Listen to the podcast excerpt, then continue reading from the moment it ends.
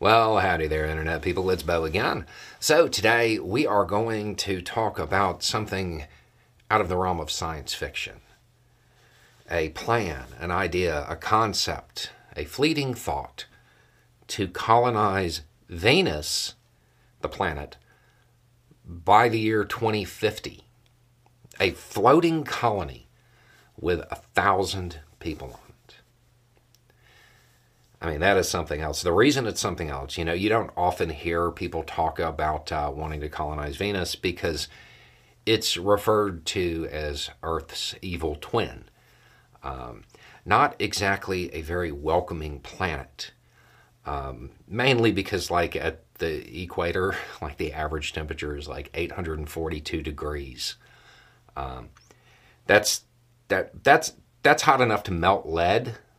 Um, there's no like real water on the planet, but it, it does rain sulfuric acid, um, and the atmospheric pressure is uh, I don't know 90 times what it is here.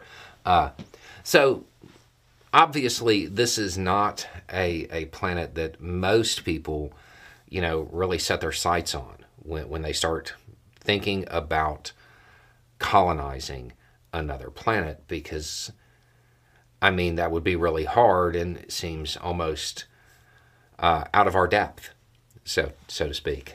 Um, but there is a person who is hoping to accomplish this by the year uh, 2050.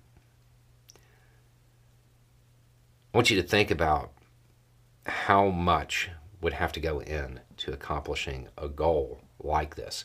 How much research, how much development, how much innovation would have to occur.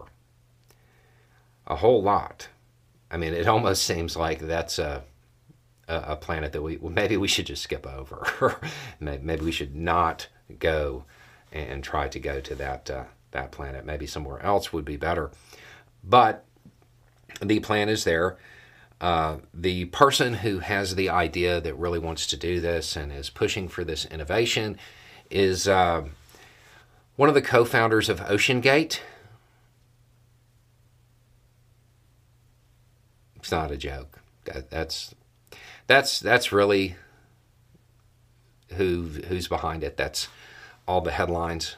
That's that's where that comes from. OceanGate being the the the Titanic thing that just happened. Um, yeah. I am certain that there will be uh, a, a, whole lot of people uh, signing up for this project and, and wanting to uh, to push forward and go where no man has gone before um, with the idea of being in that environment. Um, yeah, that's that's where the headlines come from. That's that's why that's all over the news. Co-founder of OceanGate. Anyway, it's just a thought. Y'all have a good day.